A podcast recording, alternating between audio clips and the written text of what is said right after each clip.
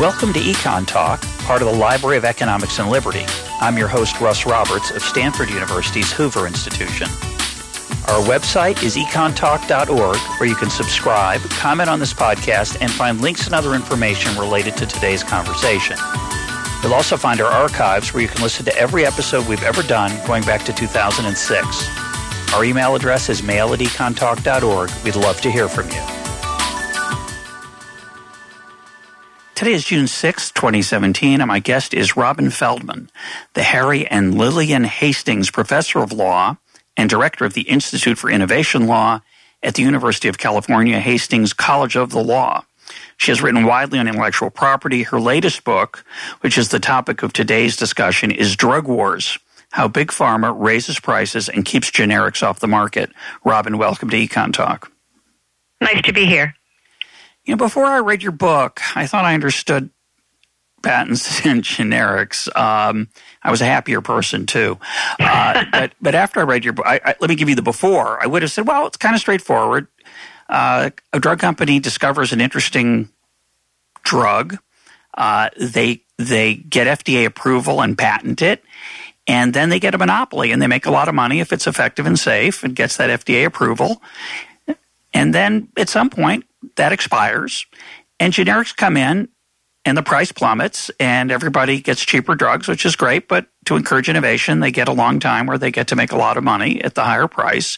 And that's the end of the story. But it turned out the actual world is a lot more like, I don't know, Alice in Wonderland, uh, Kafka's The Trial, maybe Metamorphosis, I don't know. Uh, and it's a lot more depressing. So let's start. We're going to go back to 1984 and the Hatch Waxman Act. Uh, what problem was it trying to solve, and how did it try to achieve that solution? So, the concept that you described of how pharmaceutical patents should operate is 100% correct.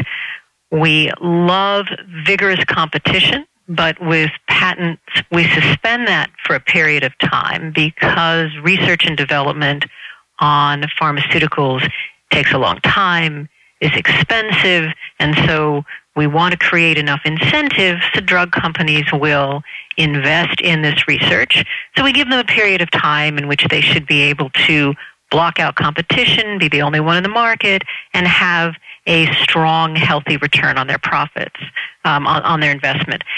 That's supposed to end at the end of the patent term. Um, the problem that was identified and described extensively in 1984 with the Hatch-Waxman Act is that that was not happening. We were supposed to see at the end of the patent term generics coming into the market bringing the price down and creating the vigorous competition that we love to see in markets. It wasn't happening for two reasons. One, uh, because it takes so long to get approval for a drug that the generic company would um, have to start their approval process when the patent ended, and so it would be years before they might get to the market. There was no guaranteed monopoly return for them at that point, an open market. So why would they go back and repeat everything the drug company had originally done to get um, approval? And then lastly, there were a lot of weak patents in the market that a generic company might have to fight off to get its way there. So for all those reasons, we were not seeing a large number of generics in the market. And in fact, prior to Hatch Waxman, approximately 13% of the prescriptions in this country were filled by generics. That, that's a very small number. And it's now? So it's now um, 80 to 90%. So that's the glass half full part of the story. Uh, unfortunately, yes. there's a lot of half empty left. You said that um, that there are problems with weak patents that make it harder for generics. Can you explain that? Yes. Uh, this probably gets into the weeds that you were talking about. Um, under the Hatch Waxman system, if I am in a company that creates a new drug, I go to what's called the FDA Orange Book and I list all the patents that I believe um, might relate to this drug. a generic company coming on has to then make certain representations about whether they might be infringing one of these patents. Uh, some of the patents that a company can put on the drug list could be very weak.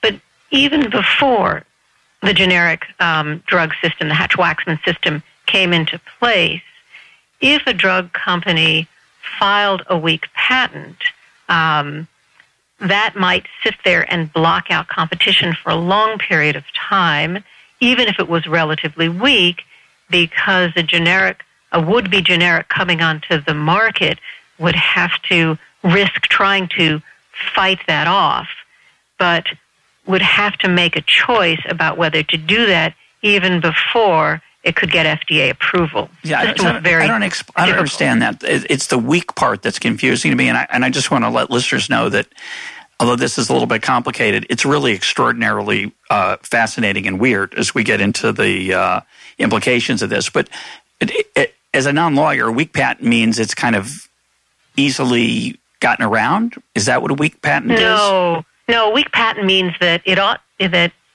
it ought to be invalidated. A weak patent means it shouldn't have been ah. uh, granted in the first place, okay. and it shouldn't be there.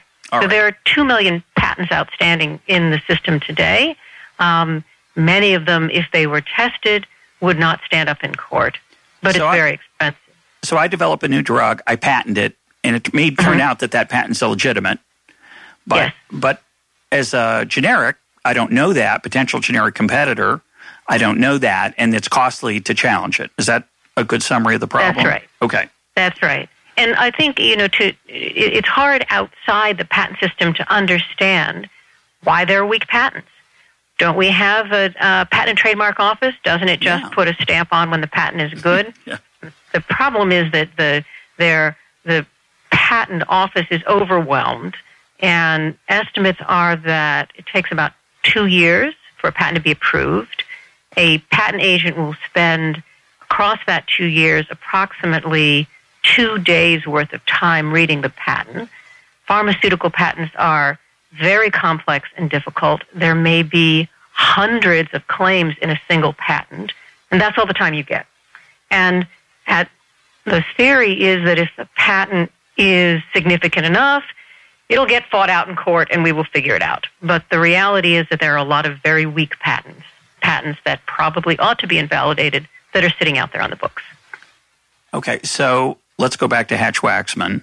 Um, the first problem was that, bizarrely to me, of course, as an economist or as a human being, uh, the idea that once a drug had already been approved by the FDA, if I've got the exact same chemical, I now have got to get it reapproved, going through usually years of clinical trials when in fact it's already been approved, is bizarre. But that's one thing that Hatch Waxman relaxed, which is a good idea, right? Yes.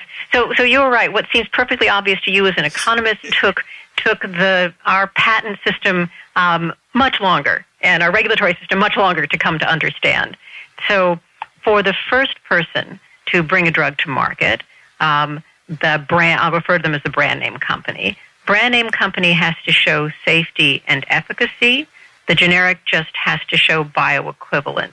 So, in simplified terms, the first company has to show that the drug is safe and works. The second company just has to say, I'm the same. Me too. All you have to show is that you have the same drug as the one that has already been proven to be safe and effective. And that was Hatch Waxman to change to that. Regime. That's what Hatch Waxman did. Hatch Waxman um, allowed the generic drug companies to rely on the safety and the efficacy data of the brand name drug the original trials that were that were done to prove that. That was a, a key implementation. Now explain a the second. Yeah, go ahead. Sure. Go ahead. So a, a second very important part of Hatch Waxman was um, what's known as its paragraph four certification. Um, if, you, if you live in the pharmaceutical patent world, it, it's all full of um, abbreviations and short forms. So this is paragraph four. But the idea was to try to give an incentive for generic companies to do battle against the big guns, to fight off weak patents. So um, the way the system worked, let me just step back one moment to, to explain something. It takes an, a certain amount of time to get through approval at the FDA, Yes, even if you're just a generic company. Now, um, in order to do that, um, the company wants to be able to resolve the patent issues or the potential patent issues before it goes to all the trouble of doing the things it's going to need for FDA approval. Um, and so the the system allowed a way to accelerate that. Under patents, you're not allowed to, if someone holds a patent, no one else is allowed to make, use, or sell the product during the patent term. So if you can't make the product, you can't do the things you need to get FDA approval. Um, and so that it's difficult to get the process started um, without opening yourself to a large amount of liability. So Hatch Waxman created an artificial system in which, on paper, someone could be infringing the drug. You could go to the court and battle out all of the patent issues and the problems, get that all done so that as soon as the patent expired, you can come into the market. That may be more complicated an answer than, than No, you wanted. I, I think I need a more complicated answer. I could always do that. What did what did Hatch Waxman?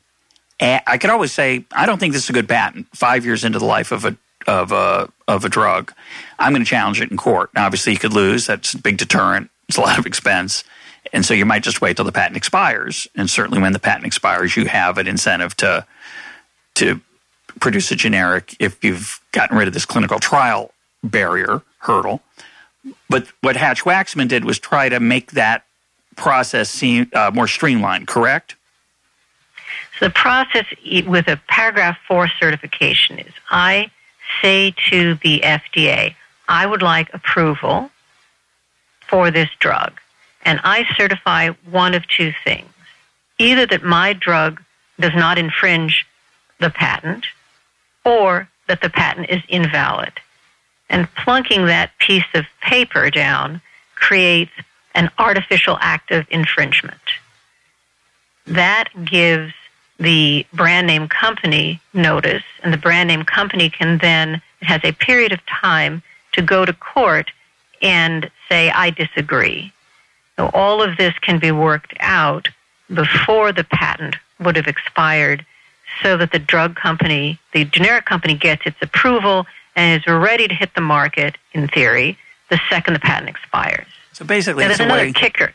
Yeah, Hmm? yeah. But basically, it's a way to break the law, uh, and and and the the court say it's okay. Go ahead, make the drug now, challenge them, and uh, that way you can hit the ground running. If it turns out uh, that your patent is uh, that you're fighting is either uh, invalid or just expires, and you'll be ready to go. Is that right? I think I put it the other way around.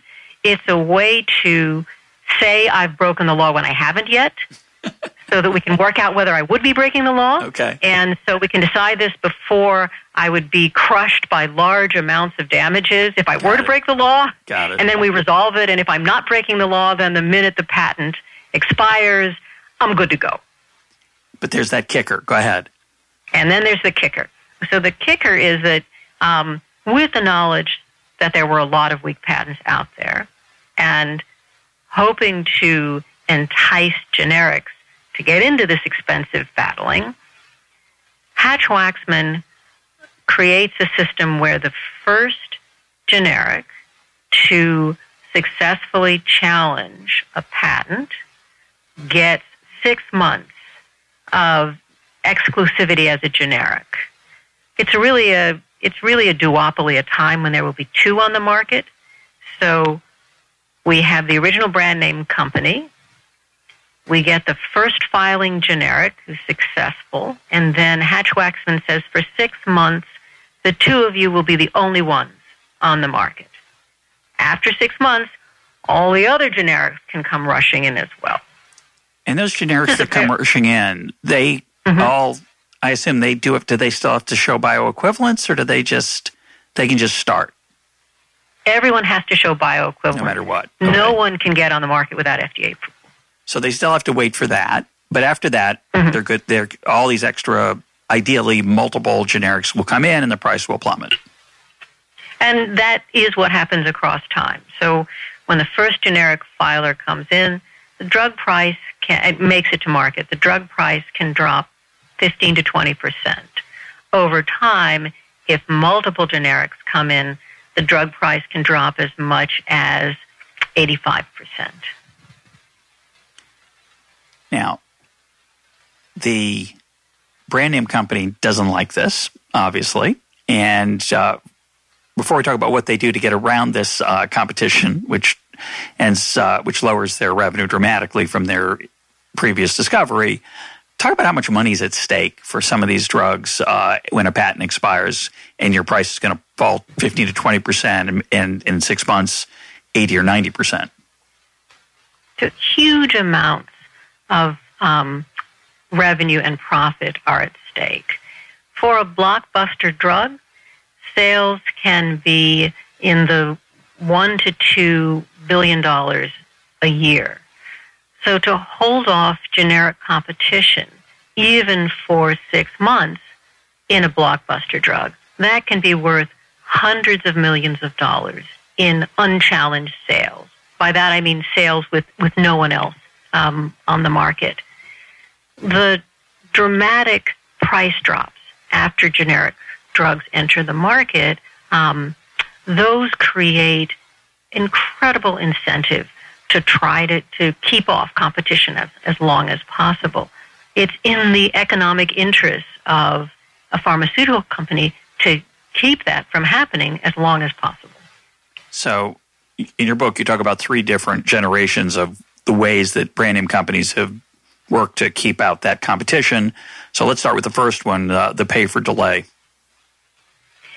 So I do want to be clear that I, I separate into three generations, but they don't fall neatly into time that way. So over time, you'll see generation one happening at the same time as some generation three happening, but there are three waves in which different types of strategies were developed.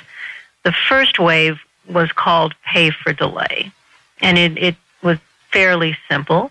The brand name company would pay the first filing generic a certain amount of money, and the first filing generic would agree not to come onto the market for a period of time. This would happen in the context of settling one of those Hatch Waxman lawsuits. So Hatch Waxman set up a process of litigation between the branded company and the generic. The two companies would settle. The generic would agree to stay off the market a period of time and the brand name company would pay them.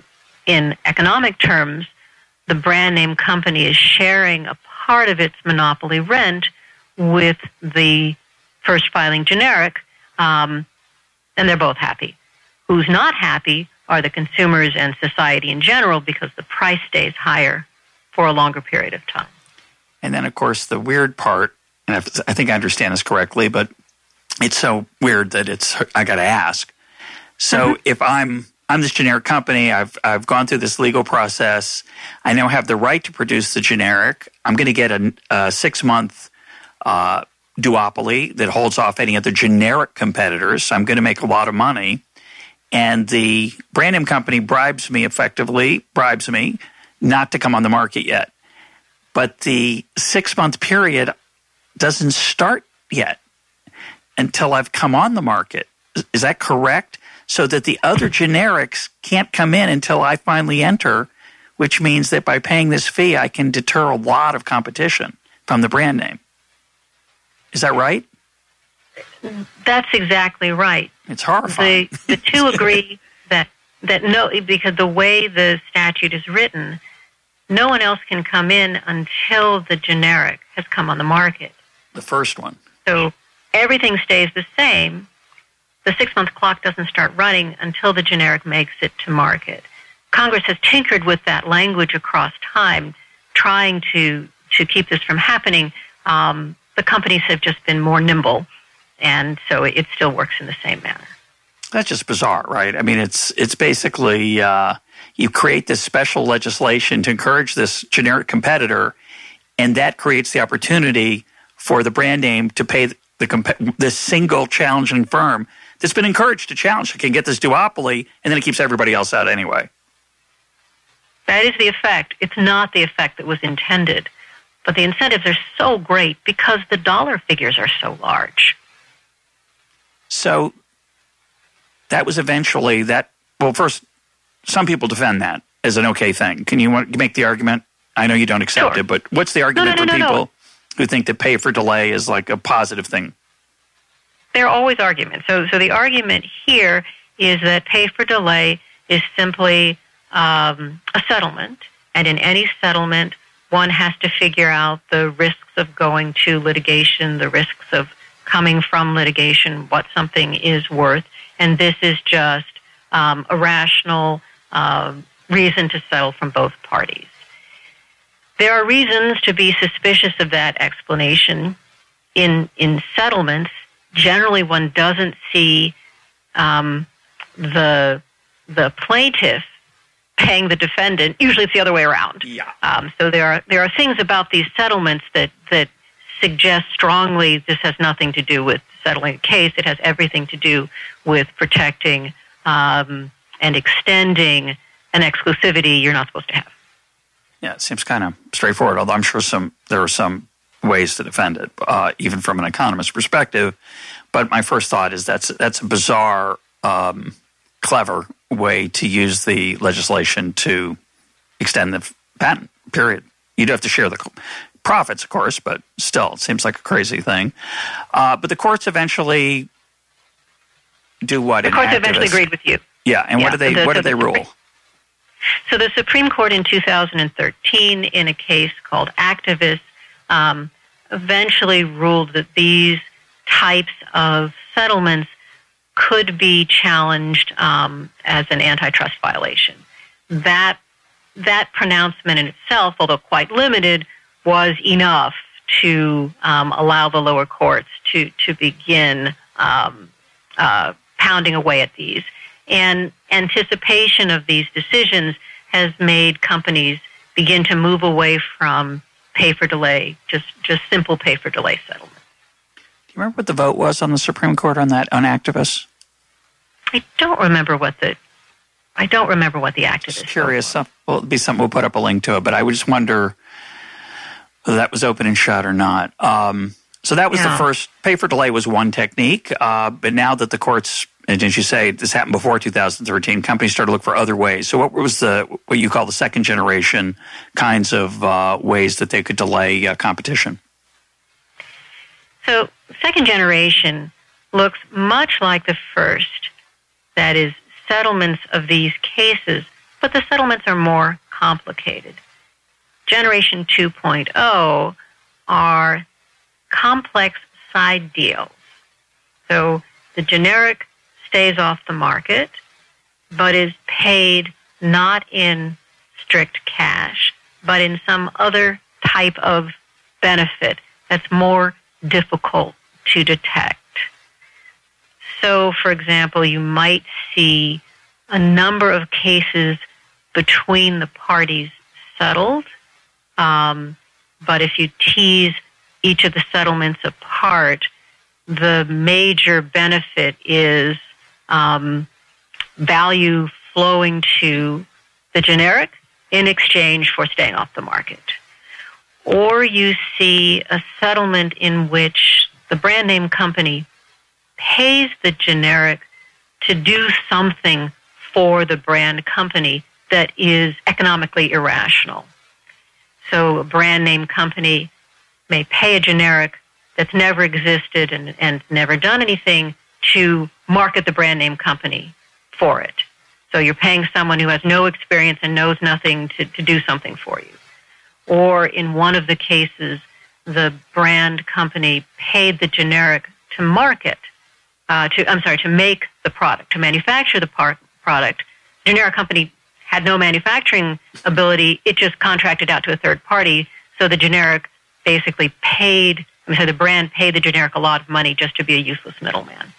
So these are Generation 2.0. They're they're much harder to detect. They're harder to tease out. They're more complicated under antitrust law for the courts to think about. um, but they reach the same result. Generic gets a benefit and agrees to stay off the market for a period of time.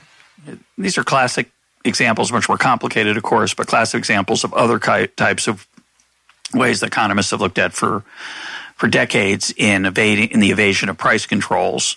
So if you put, say, a rent control on an apartment in New York, so the apartment's worth, say, three thousand dollars a month, but the rent control's is a thousand, the landlord might charge. In the old days, they've tried. I think they've gotten they've stopped this now, but they used to charge. They might charge you. They charge you the thousand dollars because that was the rent control price. But to get the key, they charge you six thousand dollars to have the key printed, uh, or a booster of a university football team wants to make a payment to a potential high school recruit, uh, hires them for their uh, to work in their office making photocopies and pays them twenty thousand uh, dollars a month for that for that month that they do that. And of course, these are just ways that the regulations which try to get in the way of these natural incentives that have in this case been created by a separate piece of legislation so it's kind of complicated but uh, these are ways that people get around these things and then you have to then try to re-regulate so in the case of college sports they make it illegal for a college athlete on scholarship to have a job and you think well that's how could they how could they do that? that's unconstitutional and that and it probably is but the way that that's justified is well if we didn't do that then there'd be a way easily to hide payments to athletes for coming to schools, which is what they're trying to stop. So it's a it's a beautiful example of that kind of hidden side payment. That, that's exactly right, and, and I do want to step back for a moment because the example that, that you just went through um, hits a, a hot button for me, and that is complexity breeds opportunity. Yeah. A key problem in the Hatch-Waxman system is its complexity. All of this system that we've come up with for the introduction of generic drugs breeds opportunities for manipulating it. And as Congress has tried to make changes here and there to keep drug companies from exploiting it, that's just more um, complexity. And so we end up with other opportunities. But we're, we're still fighting the same battle without making much ground.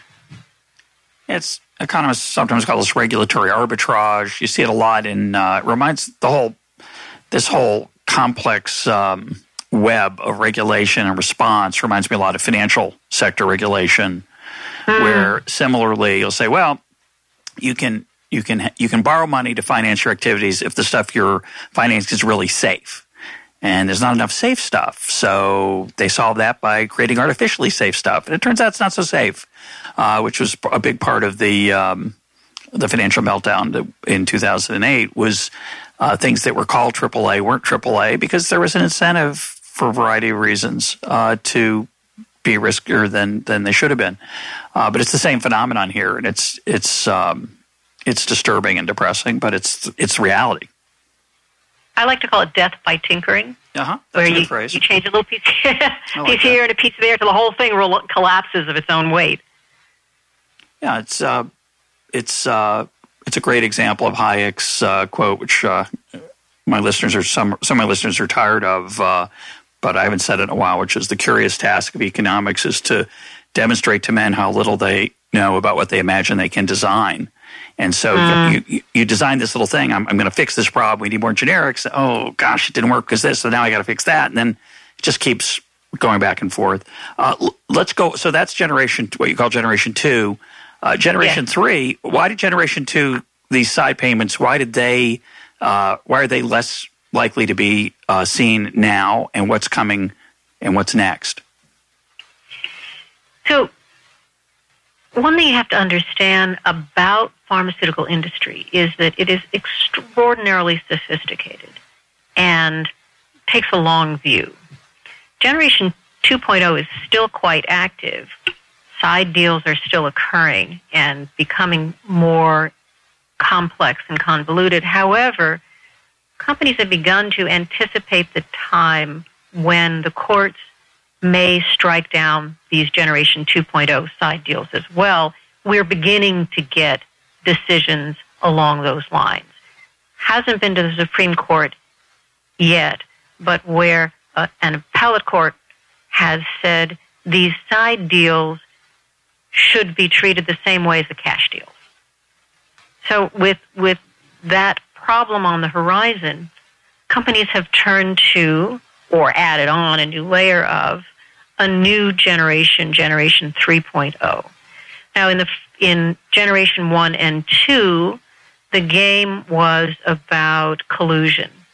Generation 3.0 is about obstruction, trying to um, exploit aspects of the regulatory system to block the generics out of the market and to keep them out completely. These games generally come in a couple of different kinds of, of baskets. Um, the two main baskets one is still within the Hatch Waxman system itself, using different ways to try to delay or block generics. And another basket is using an entirely separate system of non patent exclusivities to create competition free zones. I can describe whichever one in whichever order you would like. Go ahead, either one. So within Hatch Waxman, um, are certain types of games companies can play to keep the generic from getting to market. Some of these involve what are called evergreening and, and product hopping. That is, you try to make a minor modification to the drug's delivery or dosage or something else related to the system and then get a new patent on this new version and then keep the generic from being able to come on to, to get involved in the system. Um, there are also a series of, of games that are played with, with what are called citizen petitions. That is, petitions that a pharmaceutical company can file asking the FDA not to approve a generic or to, to not to approve this generic. So bizarre. Uh, similar, so are games. It, it reminds me of, of how a new hospital is required to get a certificate of need, and the existing hospitals are the ones that provide it. The idea that a existing brand name company could petition to keep a generic off the market and just obstruct the process for a while seems kind of cheating. Well, putting that one aside from it, the example you came up with is actually is actually precisely a different strategy that's played, um, and uh, that has to do with denying the generic company the sample it needs to prove bioequivalence. So, if you recall, the brand name company has to do all kinds of tests to show it's safe and effective. The generic just has to show it's the same. How do I show it's the same? I have to get a sample from the brand name company so I can go to the FDA and say, see, mine is the same. But if the brand name company won't sell me the sample, I can't do that. Can I just and, go buy it? Ah, here you would think. However, brand name companies have in some cases gone through extraordinary um, efforts to make sure that the generic company can't buy it at all. So let me give you one example. Everybody's. I can't, I can't mm-hmm. say it's for a friend from a generic company, and I, I knock believe, on the door. Hey, it's it's not for me. It's for a friend. I believe that would be called um, illegal transfer of drugs. But so some of this in some cases, you'll see companies that will only sell their drugs through limited distribution channels. We'll say we'll only sell to certain pharmacies or we'll only sell to certain um, hospitals. You, the generic, aren't one of those, and so therefore we can't possibly, in good conscience, transfer.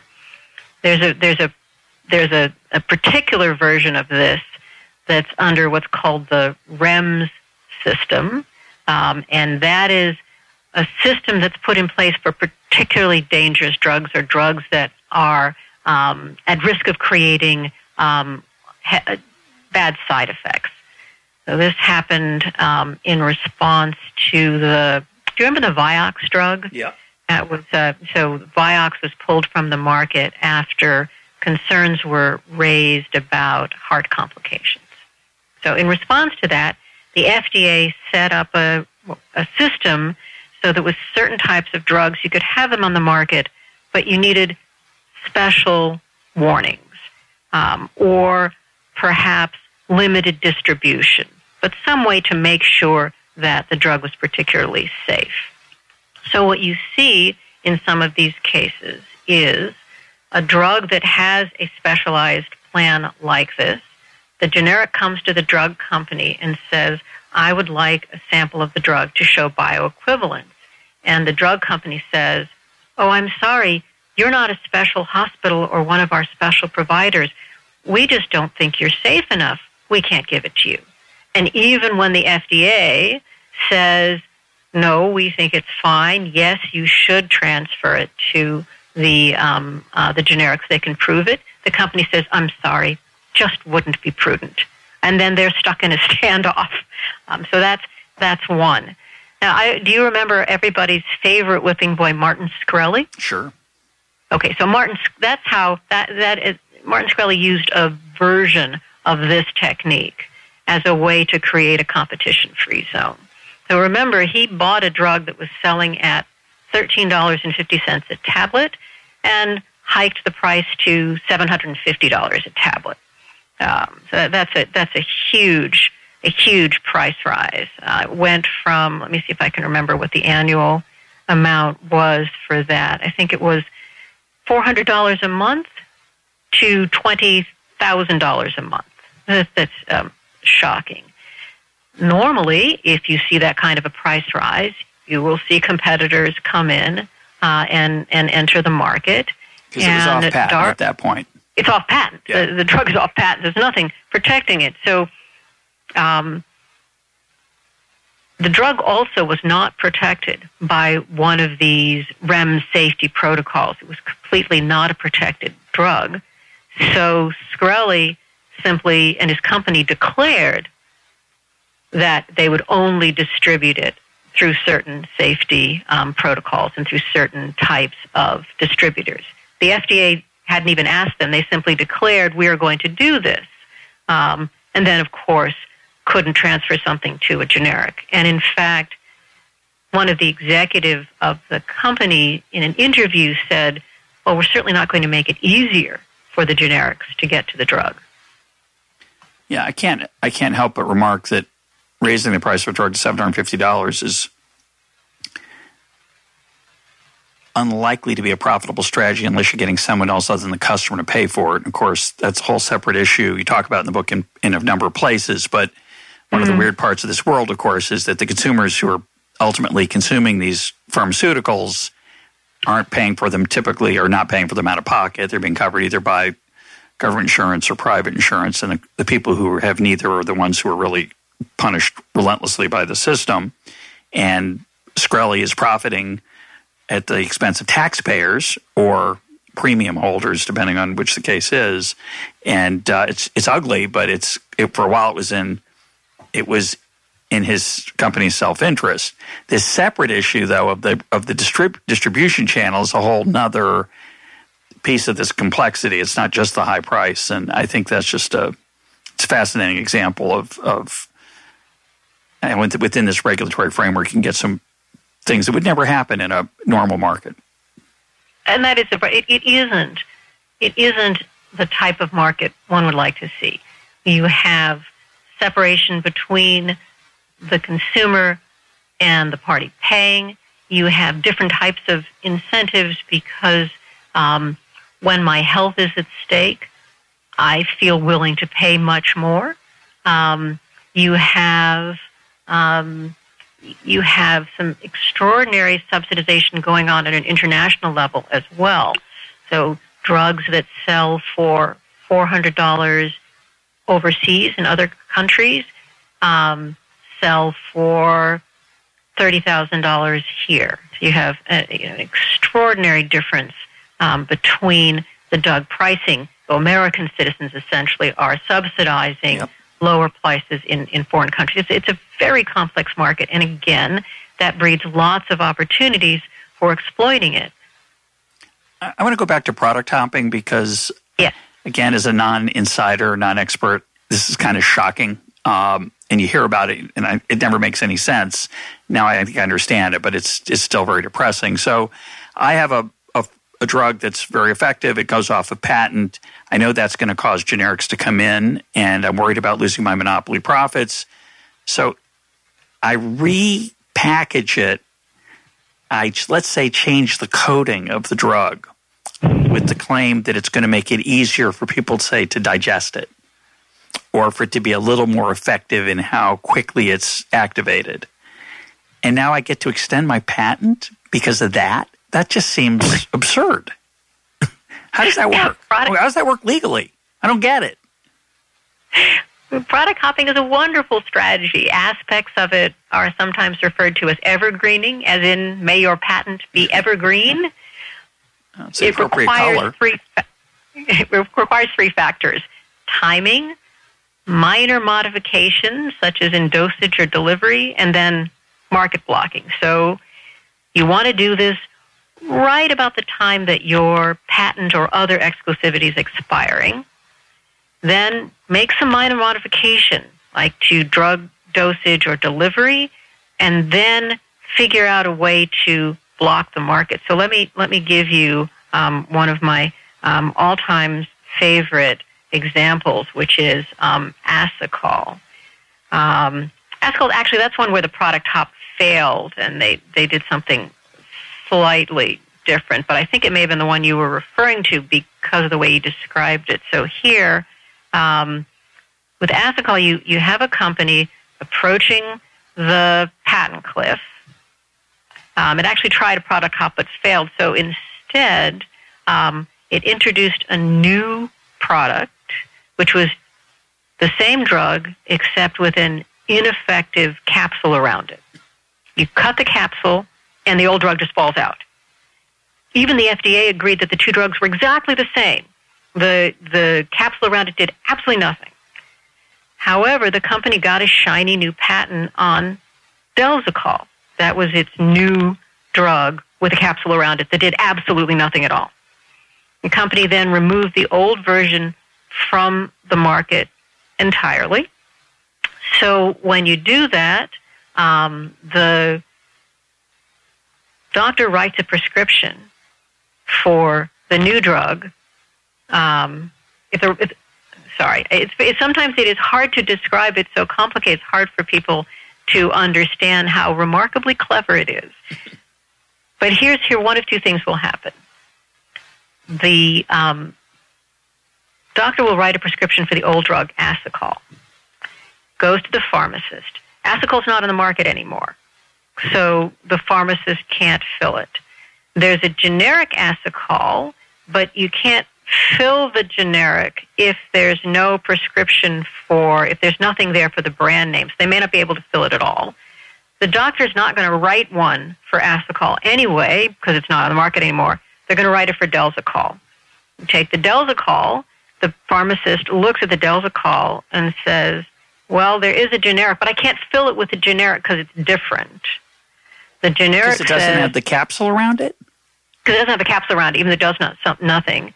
Um, and the generic says, okay, I'd like to put a capsule on, around mine, but you got a new patent, so you have to wait um, until the patent expires before okay. you put the new capsule around it. So, so you can't do that. So, so you've completely blocked the generics off the market. You could you could go to court and fight the patent as ineffective. And when the generics fight the um, brand name patents in those paragraph four certifications, they win three quarters of the time. But that takes money and that takes time. And in the meantime, um, Asacol's sitting there and it still has a complete monopoly on the market. It's so depressing. So the part the two parts. Uh, one, well, I understand both parts, I think, but I just want to clarify. The yeah. first part is that I can't, as the generic, create my. I, I can create my own fake capsule, but then I've got to do this process of challenging, and mm-hmm. so that's expensive in the time. So the natural thing is just to tell doctors don't don't prescribe this stupid drug Delzicol that's got this ineffective capsule at X times the price. Just do my generic, and that bizarrely is not straightforward because of the incentives in the healthcare system that separate consumers, doctors, et cetera. And I, I'm just going to ask you this question. It's kind of, um, I don't know if you can answer it on air, but the, mm-hmm. the gist of it is I go to my dermatologist. She prescribes a Valeant drug, which is one of these companies that's doing these creative distribution things. She says, Oh, by the way, you can't get it at your regular pharmacy. You have to go across the street. We have a special relationship with Walgreens. I said, Oh, okay, who cares? It's fine. And I get there and the drug's $1,200. But of course, a lot of it's, I'm reassured, is covered by my, uh, my healthcare insurance. But the whole thing stinks. There's something really ugly about it. And it turns out there's an over the counter solution that's $18. And I want to know why my dermatologist is playing along with this because it just seems like a way to exploit. Is she getting a kickback? Is her practice just uh, lobbied relentlessly by Valeant with pleasant gifts and things? Or is it just, well, it's a little better than the thing that's over the counter because it's a minor condition. It's not worth even spending $20 for. I just decided to do nothing. That's the whole thing is is ugly. there's a huge information gap. It's not that doctors are corrupt. It's that they don't have information. And the way the generic system works is that in order to keep prices low, generics generally don't engage in the same type of extensive direct to consumer advertising or even as much um, advertising to doctors the concept is supposed to be that the doctor prescribes the medication and then the pharmacist looks to see the least expensive version and fills it. The doctor isn't supposed to have to worry about all these things. Part of the problem goes back to advertising. The United States and New Zealand are the only countries in the world that allow direct to consumer advertising of prescription medications. That in itself is a powerful tool for not just advertising to the doctor, but also advertising to the patient. And the patient comes in and says, I've seen this new thing and I think it's going to help me. So you've got a lot of pressure going in, in all kinds of directions. The doctor is busy trying to figure out how to treat you and is unlikely to have the time to go out and figure out who's charging more or less or exactly what is a little bit or a little less um, effective, but won't matter. Nobody's watching the henhouse. Well, there's one player that is though, and that's the the last piece of this puzzle, and that's the insurance company. So my mm-hmm. insurance mm. company really wants me to be using that generic uh, in this particular case. They're going to be the ones because again, not everyone's covered by insurance, but for the people that are, you're right. I don't have an incentive. I, I want the brand name. I want the, the Delcazol, whatever it's called. I don't want that, that generic because it's not coming out of my pocket often. So why don't the insurance companies who are not fooled by that direct to consumer marketing, why aren't they making sure that when there are generics that are bioequivalent to these fake brand name new patented things, why aren't they making sure that the generic is what gets prescribed? The insurance companies do have an incentive to keep the cost down. But there are several pieces that get in the way. Remember that the largest insurance company is the federal government yeah. through its Medicare system. Yeah. And we have a piece of legislation that says the Medicare, um, the government can't negotiate on prices. It's got to just take what, it's, what it gets. So that, that system is set up in an economically irrational fashion. Then you're also assuming that the generic actually got to market. Some of these games that I talk about are keeping the generic from getting to market at all, so there isn't there isn't an incentive. Um, and the the pricing mechanisms can be done in a very clever way. If I get an insurance company um, or a large payer that's objecting, I can try to work out a special rebate or special deal for that. If I'm getting heat from a certain patient advocacy group about indigent patients, I can give rebates and pricing there. So it takes the heat off in various places. As long as we don't have sunshine on pricing, as long as we can't see what's happening with all of these deals, uh, you can move the shells around fairly effectively. So I want to make an observation about ideology here, uh, mm-hmm. and then uh, and let you react to it. So you mentioned in passing that uh, legislation does not allow restricts the U.S. government from negotiating drug prices, and mm. I, I'm a free market guy, hardcore. So my first thought is, yeah, that's right. They should just pay the market price. They shouldn't be able to use their market power as the largest buyer. And I think they're a huge portion. It's not just they're the biggest, they're also huge. It's two separate points. It's not just they're the largest, they're also large. Uh, so they could have a big impact on market price and certainly on tax, the revenue uh, that has to be raised to fund Medicare and Medicaid drugs. So, but especially Medicare because older people use more drugs, use more pharmaceuticals. So the free car, the free market part of me says, yeah, the government shouldn't be interfering in the market price and using its weight. It should just pay the market price. But that is only true in a system where there is a market price already. And there isn't a market price here. It's a, a very distorted system because of all the incentives that we've been talking about. And I want to read a paragraph from your book, which I thought was extraordinarily great.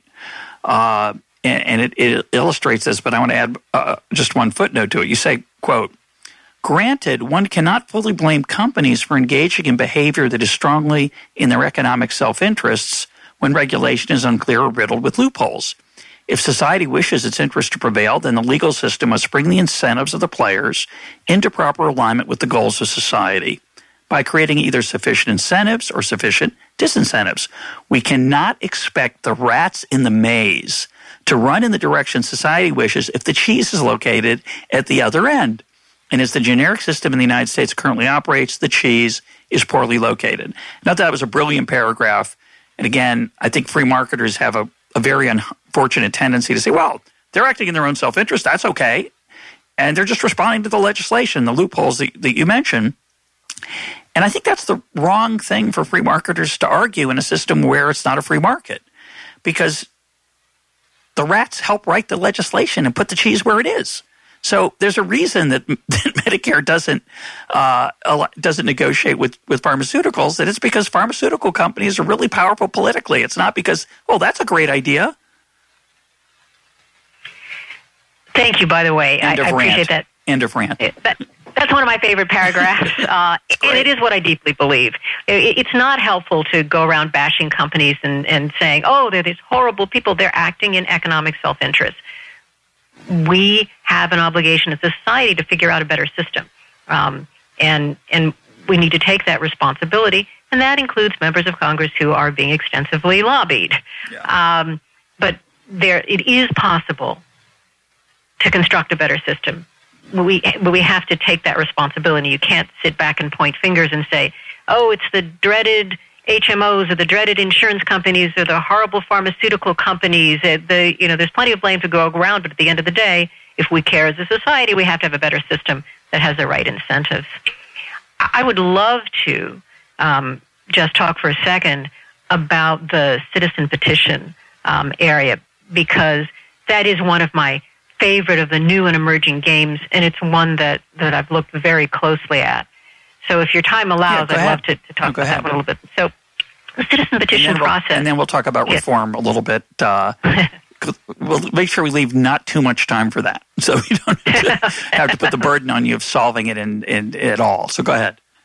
Uh, it's easy to be an armchair. As, yeah. you, as an academic, I can solve anything in 10 seconds. All right. So citizen petitions were um, started in the 1970s. Um, the idea was to give citizens the ability to participate at regulatory agencies and to express their concerns. It was supposed to be power to the ordinary citizen. Um, so I looked at 12 years of FDA data of citizen petitions filed at the Food and Drug Administration. Uh, and uh, I'm particularly proud of this data because it was published before the book in, in two different peer reviewed journals, one at, at Stanford and also in the New England Journal of Medicine. And what I found in that data was just remarkable. The concerned citizen at the FDA is frequently a drug company who's raising questionable claims in a last ditch effort to hold off competition. The, these petitions um, that I'm talking about are ones that seek to delay generic competitors. They've doubled since 2003. So this is what I talk about Generation 3.0, a new wave of looking for obstructionist tactics. They may ask the FDA to do things that the FDA already does. They may ask for things that are impossible. They may ask for things that are silly. The FDA denies the petition and the action taken in 80% of the time, but it still takes time. Citizen petitions have become a major vehicle for pharmaceutical companies that want to block generic competition.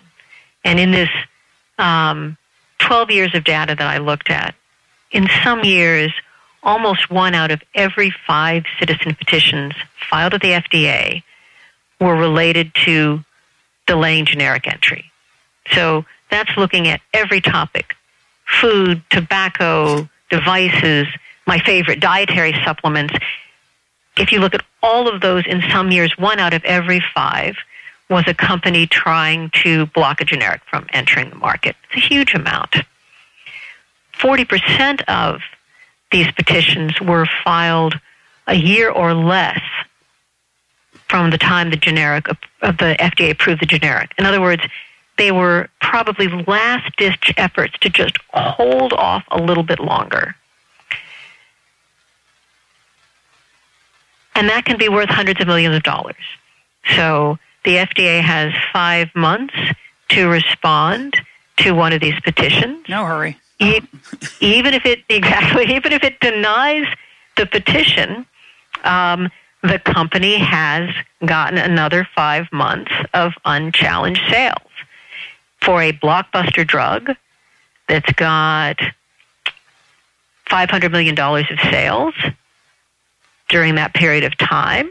That's a pretty good deal. It costs about $25,000 in legal fees to file one of these pieces of paper. Uh, and if you can get a few hundred millions of dollars in, in uh, unchallenged sales, it's a pretty good deal. Crazy. Um, so let me challenge your optimism, and then I'll let you respond with with uh, whatever you have le- optimism you have left. So, as a as an economist, as an as an outsider, learning about this complexity for the first time in the detail that you've provided in the book and in our conversation, my general thought is that we have two really flawed institutions at the root of this problem. Uh, one is we have this third party payment system that means that doctors and patients don't have an incentive to be fully informed about the cheapest alternatives. We have a gatekeeper, the FDA, that I think is a horrible institution. Um, I'd get rid of it. That puts me in a very small group. It's not a very realistic policy proposal. So put that to the realism of it aside. But just the reality is, is that the FDA is a political organization in, by definition. It doesn't think of itself that way, but for a long time, it just took very long. We don't allow European approval to to fulfill the equivalent the uh, requirements, even though there could be years of of data that would prove the safety and efficacy. So there's lots of things built into the system that make it really easy to be a large drug company. And I I would argue that it's an example of what we call on this program after Bruce Yandle's term, bootleggers and Baptists. There are these attractive reasons. Oh, the FDA, we have to have safe drugs, but of course, it gets manipulated in ways that tends to make large drug companies happy. And they, of course, advocate for it because they want safe drugs too, they'll tell you, but they also like the profits. So I see two flawed, deeply flawed institutions and attempts to uh, fix that third hand, fourth level of legislation strikes me as quixotic. So um, put on your Don Quixote hat and tell me why we might be able to improve it despite those underlying flaws.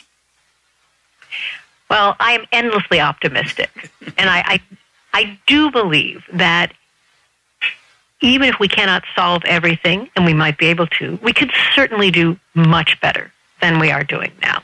And I think there, I think there are, are a couple of key um, overview approaches I could talk to you about weeds, but let me just talk to you more about the, the breadth and the overview.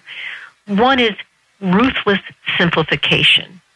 You have to have much more simple systems that are not um, subject to the same types of complex manipulation as the systems we have in place.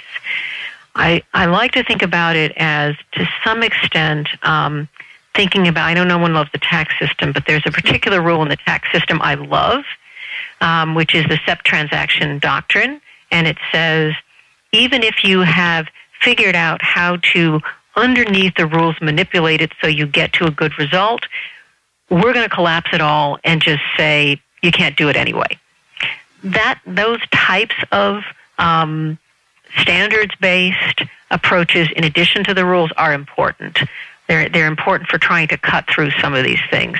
But you really have to have a, a much, you really have to simplify the systems, much more so than what we have. The second um, and, and very important piece is um, well, let me step back and give you one additional one that I don't think of and it really depends sometimes on the audience you're, you're talking to, but I feel free to say this in an econ talk conversation on your show. You have to have functioning competitive markets. You have to think about incentives. Um, you, you cannot imagine that you'll solve the problem by um, telling a pharmaceutical company what to charge or by putting in a price control or by any of the other types of market manipulating mechanisms that get get discussed. You have to understand that the the bottom line is effective competition. And even when you're in the odd position that you have companies saying, please, please don't subject me to competition, you have to ignore that. A functioning, effective market is what we need. The third, and I think the third is really important, and that is sunshine. Part of the reason that the types of games have been so effective in the pharmaceutical markets is that they're complex. They're difficult for the public to understand.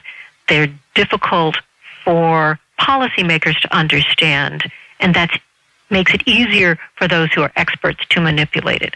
But in a modern system where we have social media that can knock down legislation that comes up, when you have lots of different players in the system, nice, bright sunshine goes a long way. And so, whatever we can do to expose what the prices are, to expose what the games are, to translate them into terms that ordinary citizens can understand, those steps will go a huge way towards helping us find a more rational, um, competitive, and effective system. And I like to believe, this is my quixotic side, I like to believe that uh, informing listeners through this kind of episode of Econ Talk will maybe make people a little more aware of what the issues are, and that's, I suppose, some some solace and, and some help maybe down the road in the political process. I need to increase my my audience though a little bit, I think, to have a real impact. So, all of you out there, get a friend. Um, let's close with a question about half full and half empty. So, I've been, we've talked a lot about regulatory arbitrage, death by tinkering, um, and yet you could argue, and I think it might even be true, that for all of its flaws, uh, the Hatch Waxman Act in its current state has improved the competitive landscape of the pharmaceutical world. It's true that there are these horrible cases you've been uh, depressing us with, but there's lots of cases that are successful. Uh, there are a lot of generics out there. Hatch Waxman made them easier. Again, I would emphasize that they had to. Uh, we needed legislation for that because of the weird way our system's organized and the way that patents and FDA interact. But put that to the side. Would you argue that Hatch Waxman is is a half full story or half empty? And and and you're just trying to get the level up a little bit more with these kind of reforms if it's half full. I'd give Hatch Waxman as half half full. In fact, I'd say Hatch Waxman has been miraculous in moving us toward a system of generic drugs. The real miracle, however, will be if it continues to survive as these new waves of game playing unfold. That's our challenge. And if, if your listeners can be involved and appreciate the types of things that you're saying, I think we have a good shot.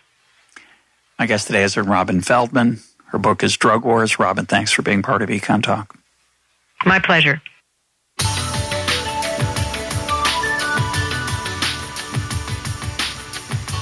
This is Econ Talk, part of the Library of Economics and Liberty. For more Econ Talk, go to econtalk.org, where you can also comment on today's podcast and find links and readings related to today's conversation. The sound engineer for Econ Talk is Rich Goyette. I'm your host, Russ Roberts. Thanks for listening. Talk to you on Monday.